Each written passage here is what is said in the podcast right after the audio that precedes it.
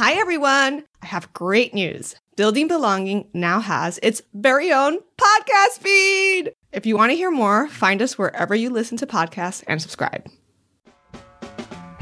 Welcome to Building Belonging, a podcast of the New York City Bar Association and its Office for Diversity, Equity, Inclusion, and Belonging. In this episode, the Legal Accountability Project. Tanya, Angie, and Mary Ellen speak with Aliza Shatzman, president and founder of the Legal Accountability Project. My negative clerkship experience is not rare, but it is one that is rarely shared publicly due to the culture of silence and fear surrounding the judiciary, one of deifying judges and disbelieving law clerks. Experiencing harassment and retaliation after she tried to speak up, Aliza started the Legal Accountability Project to give law clerks the same tools and protections guaranteed to any other worker. Judges are managers running a small workplace like any other, which also necessitates they should be subject to the same workplace laws like Title VII, and their employees should be protected by those laws like other workplaces. Aliza helped us understand just how deeply entrenched the status quo is, and spoke about how the Legal Accountability Project is trying to raise awareness and build the tools to hold judges accountable for their actions in the workplace. It's about conveying that the right thing to do is also good business because it encourages more students to clerk, it improves the profession, it makes for engaged and happy alums who continue to practice law, Opinions expressed are those of the speakers and not necessarily of the city bar. Here's Tanya Martinez Galanucci. Welcome back to Building Belonging. Today we are engaging with Aliza Shatzman, who's going to introduce herself in a bit. And I just wanted to, right at the top of the episode, just talk about how important this conversation we're about to have really is. I don't know anyone else in the industry talking about these issues the way Aliza's doing it. And we are so blessed and honored to have her here because I couldn't think of a better time either, given what has happened in our country, the decisions that have just come down, and where we're at as a society thinking about bias and prejudice and the ways that they infiltrate our lives and our opportunities. So with that, I am Tanya Martinez Galanucci. I'm the executive director of the office and I'm handing it over to my team. Hello, hello. I am Angie Avila Lanciati. I am the manager of development and communications with the office. And I'm Mary Ellen LaRosa, and I'm the senior diversity coordinator for ODEEB. I'm going to hand it over to our guests today. If you could just introduce yourself and tell us what does belonging mean to you? I'm Aliza Shatzman. I'm the president and founder of the Legal Accountability Project, which is a nonprofit aimed at ensuring that law clerks have positive clerkships while extending support and resources to the ones who don't. And thanks for having me on the podcast. This is, I think, the best DEIB podcast I've encountered. So I always learn a lot. What does belonging mean to me? So I spend a lot of time speaking with and thinking about judges and law clerks to me, belonging means being able to bring your full self to work, even and especially to a judicial chambers. What I see a lot is really strict expectations for what a law clerk should be and also what a judge should be. And a lot of law clerks, new attorneys hiding who they really are in the workplace. And so I really seek to combat those stereotypes and those expectations in my work. Thank you, Aliza. So let's go back. Let's start at the beginning. Why did you pursue law school and what was your trajectory like? I went to law school because I wanted to be a reproductive rights litigator. I wanted to be a trial attorney at Planned Parenthood. I was an undergrad at Williams College and I did internships at Planned Parenthood and the National Women's Law Center. I was just really galvanized by the personal experiences I learned about. I went to WashU Law thinking that I wanted to pursue public interest litigation got the trial attorney bug and decided I wanted to become a prosecutor in the DC US Attorney's Office. So I did four different internships at the Justice Department to get a breadth of criminal law experience. And then decided to clerk in DC Superior Court during the 2019 to 2020 term in the jurisdiction where I aspired to practice law. I have another question I'm supposed to ask you, but every time I hear this, like your trajectory, I am so fascinated by it because you had like an end goal in mind and you had an idea about what your trajectory needed to be to get there. And I was just wondering if you can pull back the curtain a little bit and tell folks about that, like why you knew or how you found out that this was the way to get where you wanted to go. And then I promise I'll ask the real question. no, it's such a good question because some people come into law school with a lot of advantages and you know family members who are attorneys perhaps they're judges they know what a clerkship is they know how to get to the next goal. And others particularly historically marginalized groups and first gen students really just don't. And you need to know about all the things in order to get to the next step. I mean i have some attorneys in my family and i definitely came into law school with a lot of benefits but then i was also always been a really focused and career oriented person so I kind of knew that my 1L internship was important and that would lead to a 2L internship and on from there. I was very intentional about pursuing internships during 2L spring and 3L fall. I saw those as like additional work experience opportunities. And I knew that I needed to be on a journal. So I was an editor for the Journal of Law and Policy. And then I connected with professors who I thought would be good mentors and kind of cynically who would be good references for a clerkship. But some people don't come into law school with those advantages. And when there's a real lack of transparency and lack of information, they continue to be disadvantaged. So glad I asked that other question. okay, so here's the real question I'm supposed to ask you. How did the Legal Accountability Project come to be? And this is what we're all here for, really. So such a big question. I went to WashU Law, realized that I should clerk because I wanted to be a trial attorney for anyone listening who doesn't know what a clerkship is, it's when new attorneys, typically fresh out of law school, maybe with a couple years work experience, spend a year or two working closely with and learning from a judge. The messaging around clerkships in the legal community, particularly on law school campuses, is just uniformly positive. This will be a lifelong mentor mentee relationship. This position will confer only professional benefits really nobody ever talks about the potential downsides of clerking. The enormous power disparity between fresh out of law school clerks in their first legal job and powerful, often life tenured judges, the most powerful members of our profession, that makes it difficult to speak out against mistreatments.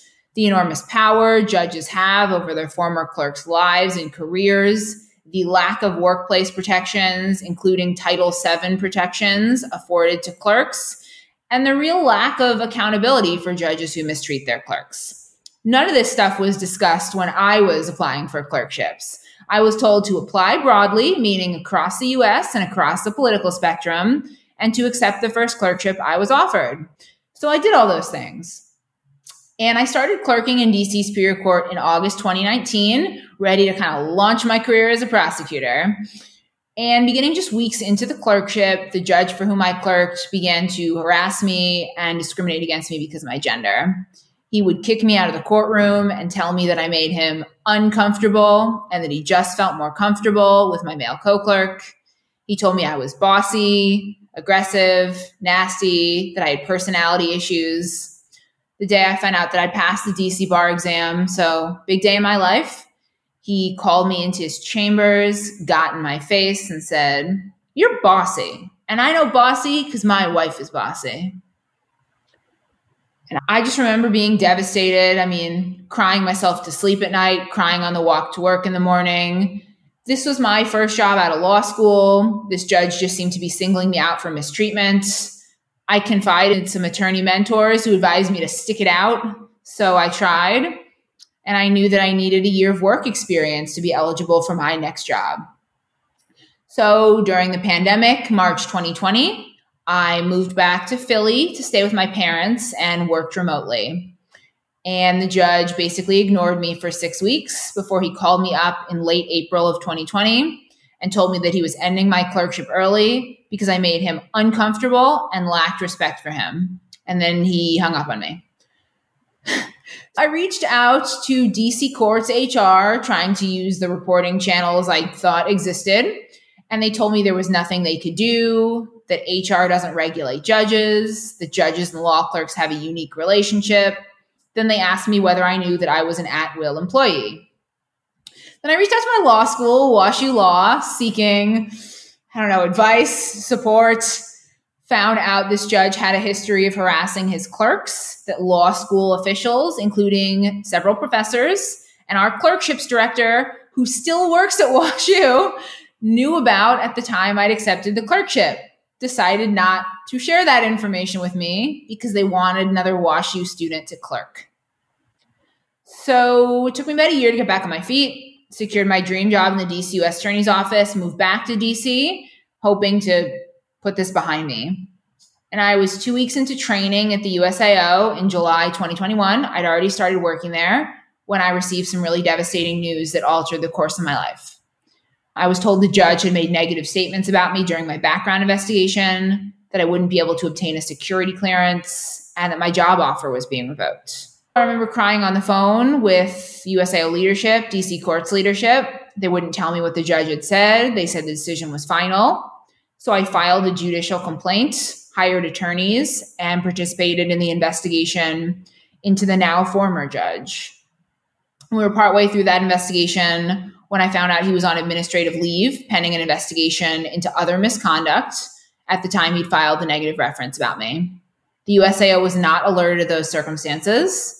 And then, pursuant to the terms of our private settlement, so separate from anything the judiciary can or would do for a law clerk, in January, he issued a clarifying statement addressing some of his outrageous claims about me.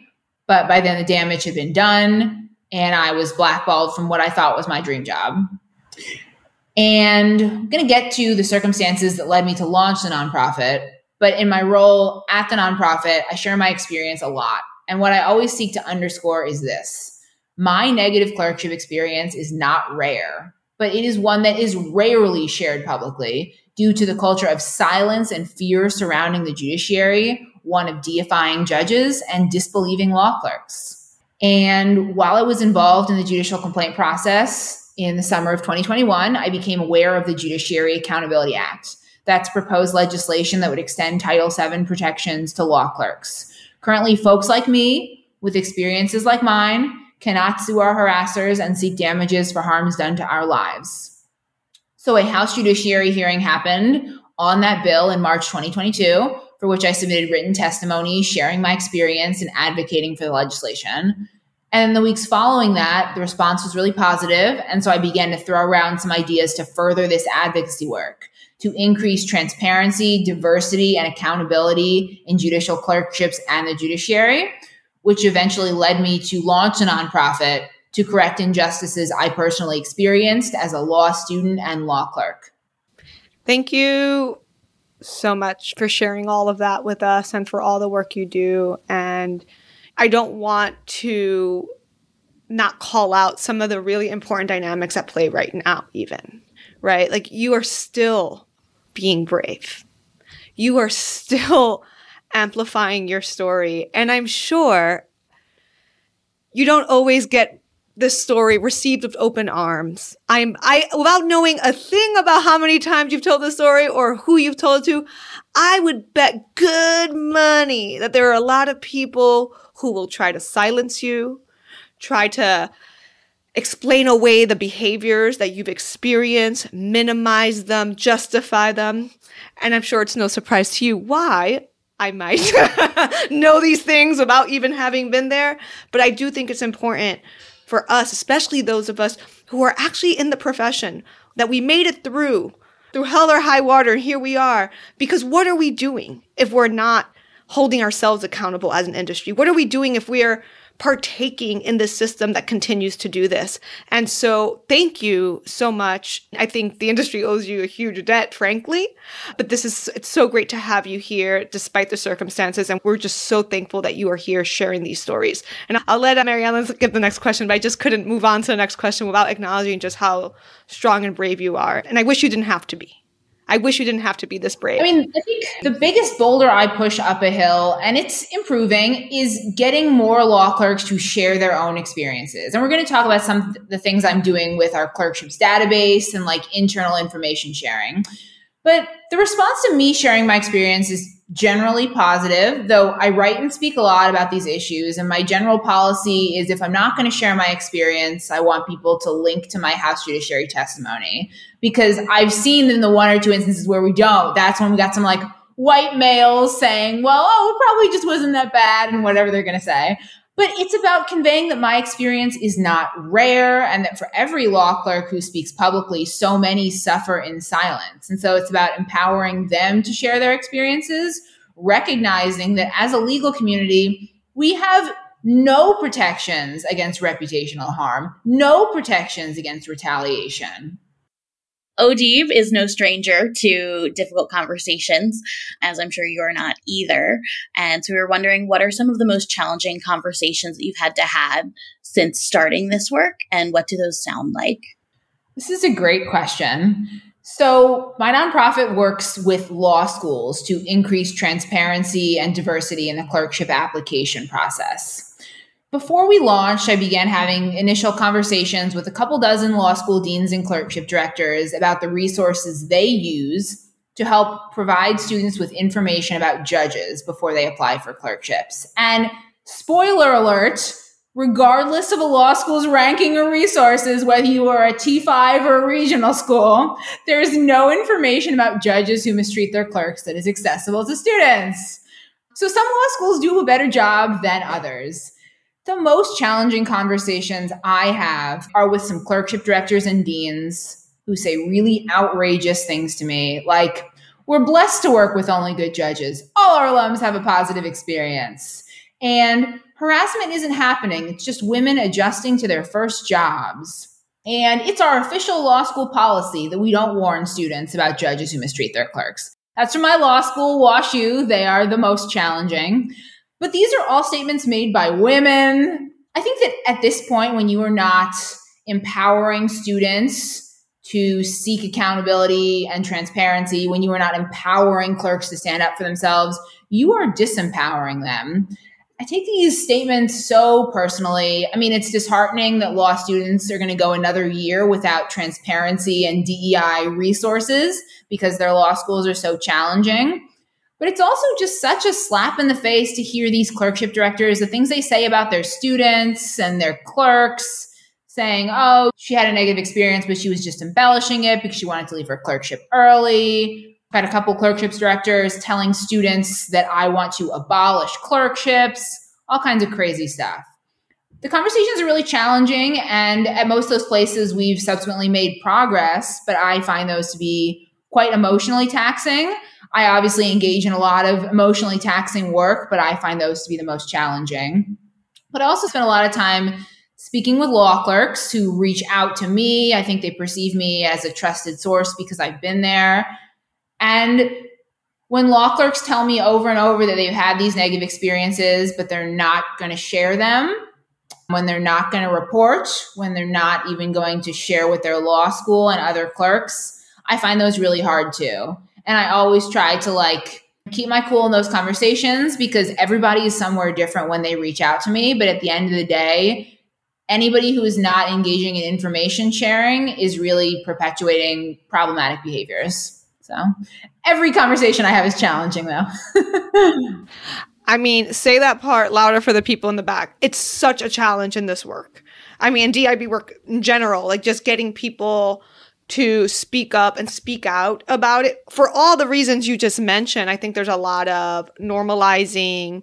I can't tell you how many times, even here, we'll talk about, you know, a racist email we got or someone saying something crazy. And people look at me and go, but that's not our members. Our members are so great our members, that's just a bad apple. Oh, I hate that messaging. And that is the worst. Or it's like, oh, he didn't mean it. Or, yeah. He didn't mean that you're just here because of the Me Too movement because you're a woman. He just doesn't understand. Girl, bye. Like, get out of here. We have such different tolerances for the stuff that we will accept out of white men's mouths versus mine people are always telling me to shut up. I'm like, damn, if people just took half of my shut ups and put them elsewhere, we could be moving so much faster. no, I appreciate you. And I think to your earlier point, we can't deny the power dynamics at play here. There really is this godlike treatment of the judiciary would you mind elaborating a little bit more on that? Because I, I don't know that everyone understands what we're talking about. it is pervasive, the deification of judges, and it starts on law school campuses 1L fall.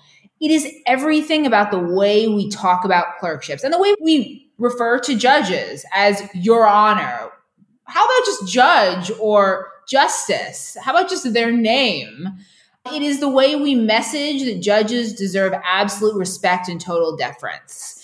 It is the clerkships programming on these law school campuses, bringing back clerks to talk about their uniformly positive experiences, bringing in judges to create relationships and funnels from these law school campuses to the judiciary. It is sweeping mistreatment under the rug. It is telling law clerks that you should never say anything negative about a judge.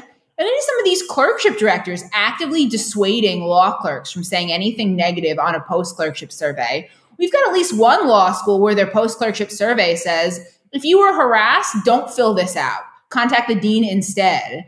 And several clerkship directors I know have said to law clerks, don't put that in writing. So that that is some of the stuff I encounter. I mean, this is what makes our industry that much more dangerous. Right? Because we understand how the legal system works. We understand how evidence is, we know what discovery is, and we plan for it for better or for worse. I mean, I put everything in writing. Mm. But I do highly suggest anyone listening to this continue documenting. Document it all. All right, I'm going to hand it over to Angie. Thank you. So, when you shared your story, something stuck out to me. Well, a lot stuck out to me, but one thing in particular. When the judge dismissed you, he said something along the lines of you lacking respect. So recently, I just watched the movie Women Talking. If you haven't seen it, I highly suggest to watch the movie. It's great. So the movie itself got me thinking about the difference between obedience and respect. And I think these people in power, they hide behind the word respect. When what they really mean is when they say you are disrespectful, you don't show respect, what they really mean is you're not obedient.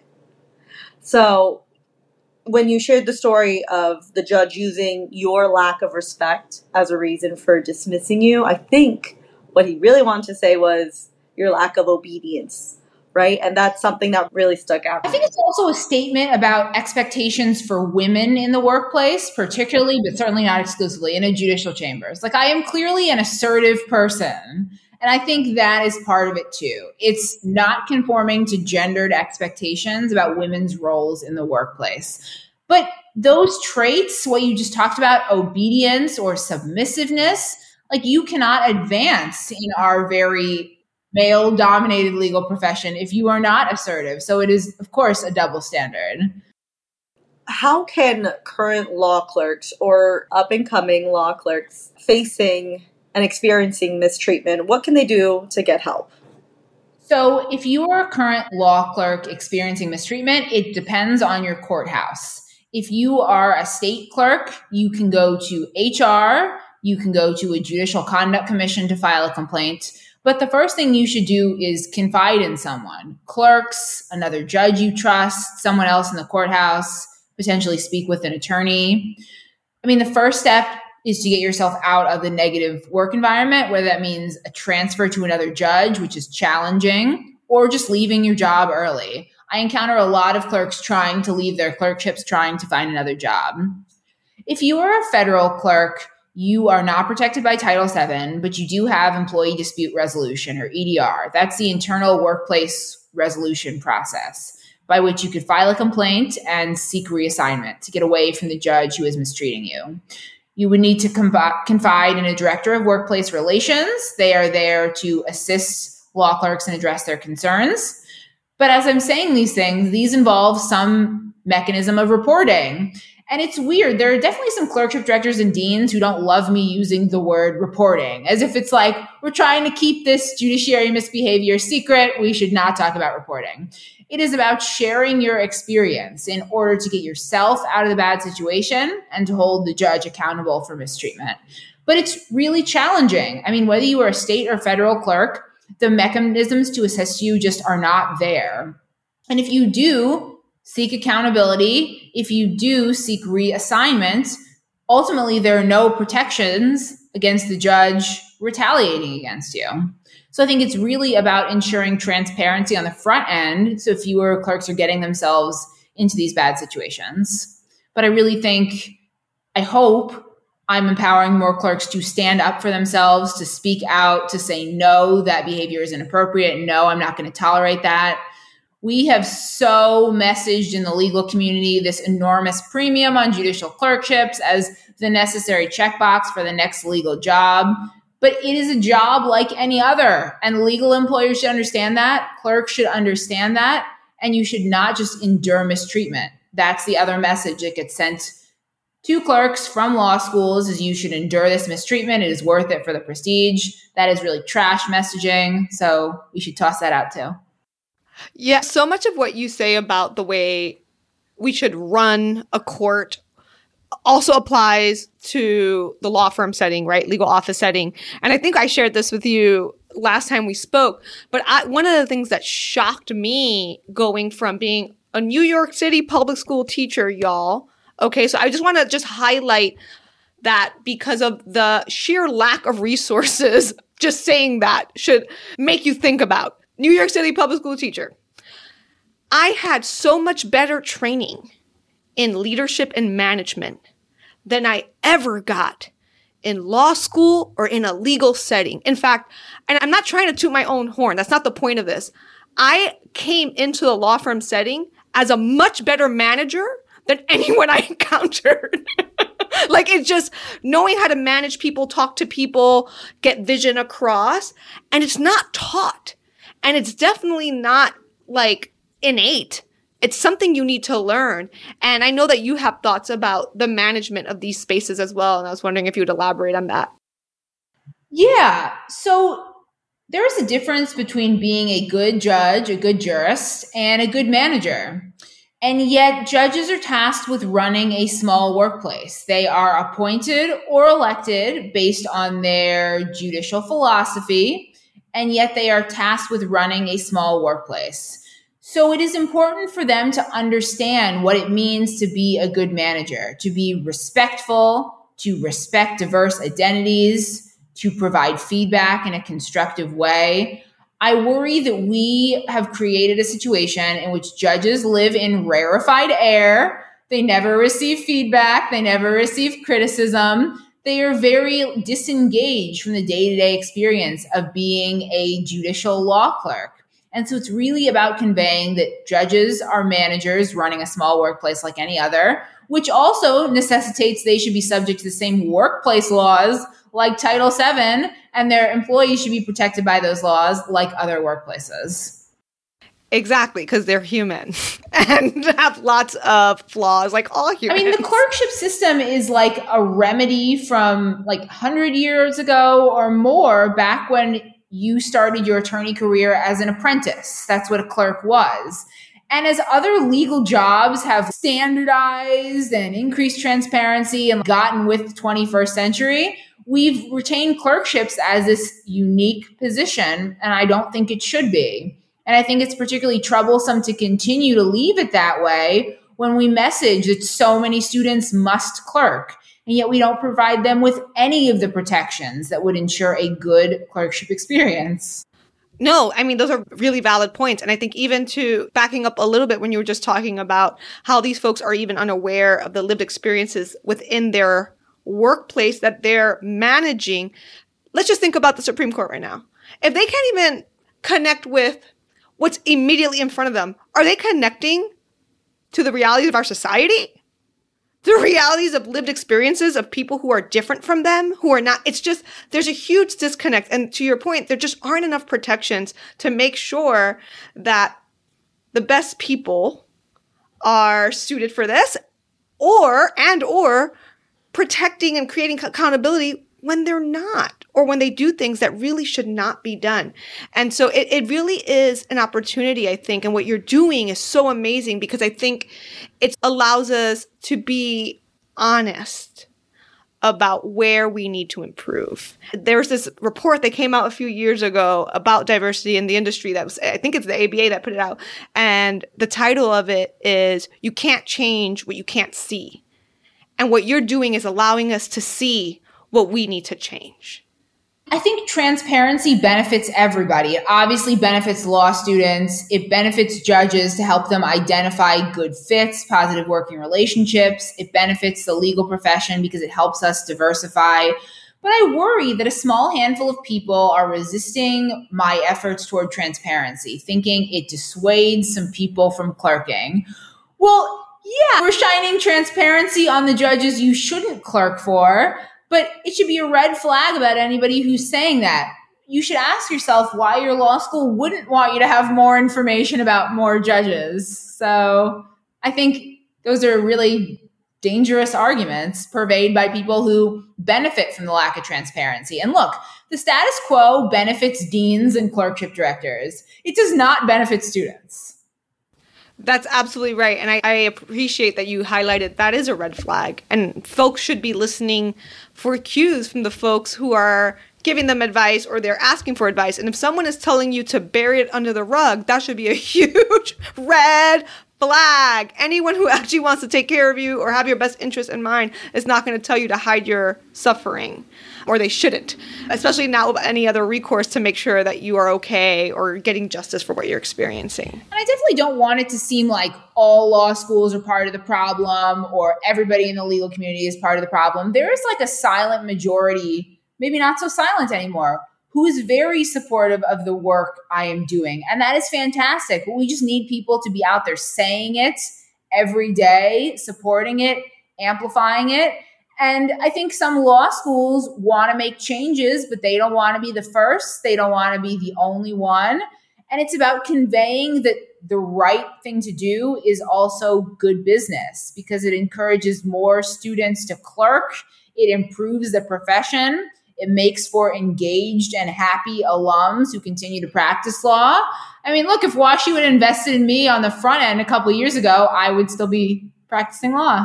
So yeah, I said this last time, but I feel like we're cut from the same cloth. I'm like, we are just, we're natural disruptors. So, Aliza, talking about the Legal Accountability Project, you guys are working on something right now. I don't know if that's the best way to put it. I want to be able to direct people to your site and the survey. Can you talk a little bit about the survey and what it is you're looking for and how we can find it? So, the Legal Accountability Project has created a centralized clerkships database, innovative legal technology that democratizes information about judges and clerkships. So that students have as much information about as many judges as possible before they make what's clearly a really important career decision, considering the outsized influence that a clerkship and a relationship with a judge are going to have on your future career success. It is premised on my conversations with students and clerks and I'll typically say, so you want to clerk or so you did clerk. How do you get information about judges? They go through a bunch of crazy ways. They try to Google and go on anonymous blogs for information. As we've discussed, there really is no good information about judges as managers and the clerkship experience right now. So, our post clerkship survey asks clerks a variety of questions based on what they would have wanted to know before clerking. Judges as managers, the clerkship experience, mistreatment, tasks, work experience, hours, feedback provided, a whole variety of questions you might have before spending a year or two working for a judge. We're asking law schools that partner with us on this initiative to send our survey to their law clerk alumni they create accounts and then they submit a survey response anonymously if they choose. This centralized national database and the option to submit a survey re- anonymously just vastly increases the breadth and candor of information accessible to students considering a clerkship, to clerkship advisors assisting them with the process. And then when this goes live in the fall, law schools will pay a subscription fee and their students get access to reading all the surveys. But so importantly, why this is better than anything law schools could ever do internally. Students don't just read their alum surveys. That is the existing model. You go to a well resourced school, maybe you get some info about judges. You don't, you just won't. Rather, they read the surveys of everybody who is submitted into this national database. This is the best way to improve the clerkship experience for the next generation of attorneys and diversify the clerkship applicant pool because it is historically marginalized groups who disproportionately lack the information and the formal networks that are helping some of their peers get clerkships right now. So if you are a current or former clerk, you can visit survey.legalaccountabilityproject.org to share your clerkship experience with LAP. And I've just been impressed with the word of mouth like way that this survey is getting shared. It is fantastic. We are filling out the clerkships database and it represents the full range of clerkship experiences. Because right now, if you submit a survey internally to your law school, the headwinds and pressure are such that it's going to be positive. We need it to be candid. We need it to be the full range of experiences. So that's what we're doing. I mean, it's like Yelp for clerkships. So you think it's okay for us to be able to like Yelp tacos, but not judges. Like, of course, if we get Yelp tacos, we obviously should be able to find out information about judges. It's so like clear when you think about it, but until someone like you like points out that this doesn't exist and all the obstacles, like it would have never happened without someone stepping up. And that person was you. That person is me. and I am so excited that this initiative is taken off. And I've been just overwhelmed by the positive response, particularly from judges we have a judge on our board. We have lots of judges reaching out to law schools to convey support, which is awesome. And this is the future of clerkship advising. This is the future of the legal profession. Transparency benefits nearly everybody. And it should be a red flag. The people it doesn't benefit are probably the ones committing misconduct. I just want to throw in I cannot imagine that you went into this just with zero hesitations and zero anxieties. You are shining a light. You're shining a light in an area that no one dared do before, right? So, what advice do you have for anyone who might be wanting to do something similar to what you did? Shine a light and be an innovator in a space. Definitely take the leap. If you have a good idea, if you identify an unmet need, just freaking do it. Like, Absolutely. no question. And the response, if you've identified that unmet need, the response will probably be positive. People will be like, why didn't this exist before? So, simple advice just do it. Well, thank you so much for everything you're doing, for all your insights, for this work. We are so appreciative of being able to collaborate and partner with you, and I hope this is just the beginning. But before we go, let people know where to find you and any last words. Feel free. Yeah, so people can visit our website, which is legalaccountabilityproject.org, to learn more about us, join our mailing list, donate. We've talked about the survey link where people can share their clerkship experience. And then you should also, if you are a law student or an attorney, tell your law school to participate in the clerkships database initiative. Law schools are considering this right now, and every school can and must be part of the solution. You can find me on Twitter at Aliza Shatzman or at The Lap and on other social media, LinkedIn, Instagram, Facebook. I post every single day about these issues. And so I appreciate the opportunity to talk about and amplify this work. And I, it's basically where you can find me. In terms of concluding words, look, these issues affect everybody, whether you clerked or not, whether you appear before judges or not, whether you are an attorney or not. The lack of accountability, the lack of diversity in the judiciary has implications for the future face of the legal profession, for fairness in judicial decision making. When the legal profession, when the judiciary is homogenous, when it is white male judges writing opinions that are written in research by their white male clerks, there are implications for what the legal profession is going to look like, for what judicial decision making is going to look like, let alone implications for the litigant to appear before judges who know that these judges are above the laws that they enforce and interpret. So increasing transparency, diversity, and accountability helps the entire profession. And it's good that we are finally starting to talk about these issues, but it can't just be talk. It has to be change. It has to be transformational progress. And we haven't ended like in a better way ever. So thank you. thank you, thank you, thank you so much. It's been such a pleasure having this conversation with you again. Thank you.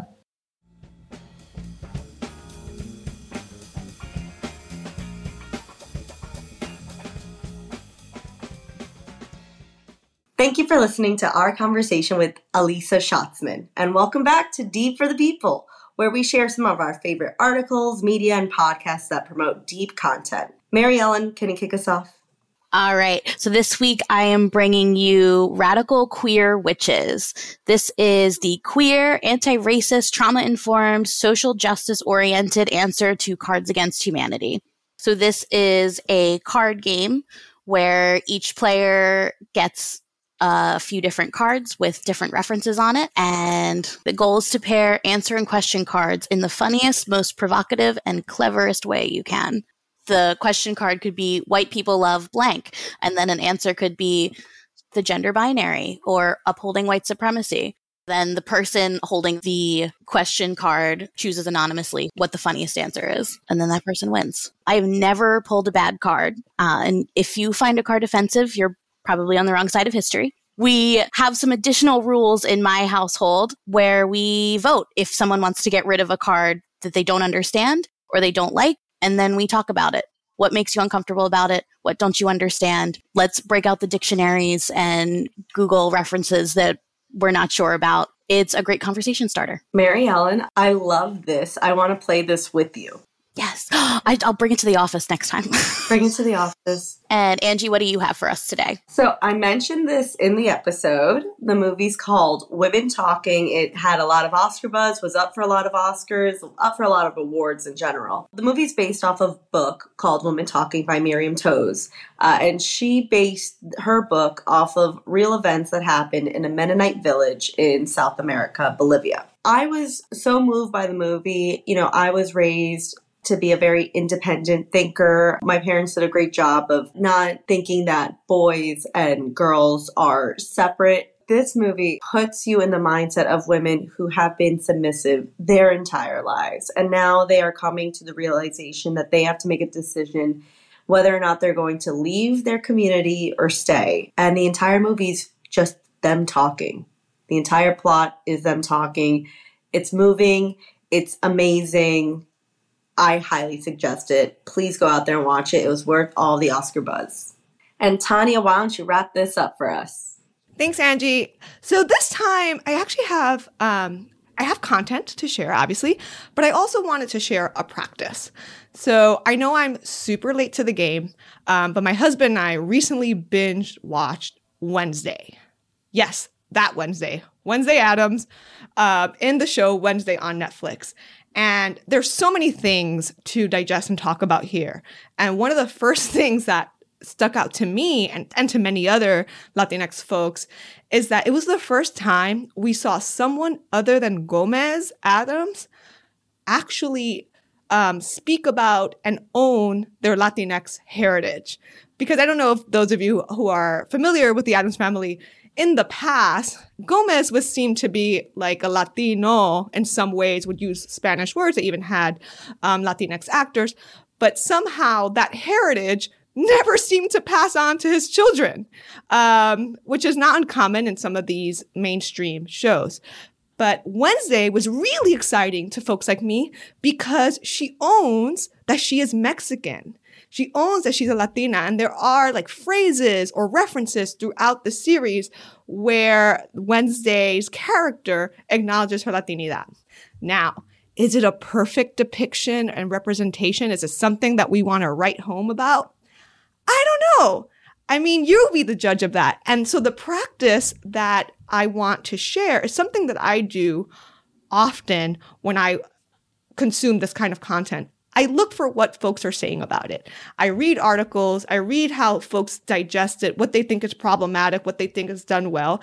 And there was this amazing article written um, about Wednesday and her Latinidad on Refinery 29. We'll, we'll link the the article to the post and they make really really good points you know for all the things i loved about the show and that were fun and entertaining especially that dance girl that dance that Jenna uh, Ortega put together and she choreographed it herself, you will be seeing me at the next party doing that dance. I promise you. Um, but there are really problematic things. Like, for instance, they talk about how indigenous populations were affected by colonization, except they have not a single indigenous person in the show. Her ancestor, who's supposed to be a good settler, is blonde and blue eyed and talks about how this land was disrupted for her. So there's a lot of issues for sure. And I think it's just a reminder that your faves can be problematic. And it's okay to still enjoy things and have a critical eye and train your mind and train yourself to see these things. And it's a way to kind of combat biases and think about changing your neural pathways to recognize those things so that you're better about it in other arenas in your life. So that's my contribution. I hope that folks um, take a look at Wednesday and, and this refinery article. Thanks for listening. We want to hear from you. Please share your favorite DEIB content with us by sending your submissions to buildingbelonging at nycbar.org. Thank you for listening to this episode of Building Belonging, a podcast of the New York City Bar Association and its Office for Diversity, Equity, Inclusion, and Belonging. Building Belonging now has its own podcast feed, so if you want to hear more, please find us wherever you listen and subscribe. Opinions expressed are those of the speakers and not necessarily of the City Bar. Find more City Bar podcasts on Apple, Google, Spotify, or Stitcher, or at our website at www.nycbar.org/podcasts. This podcast was produced and edited by Eli Cohen.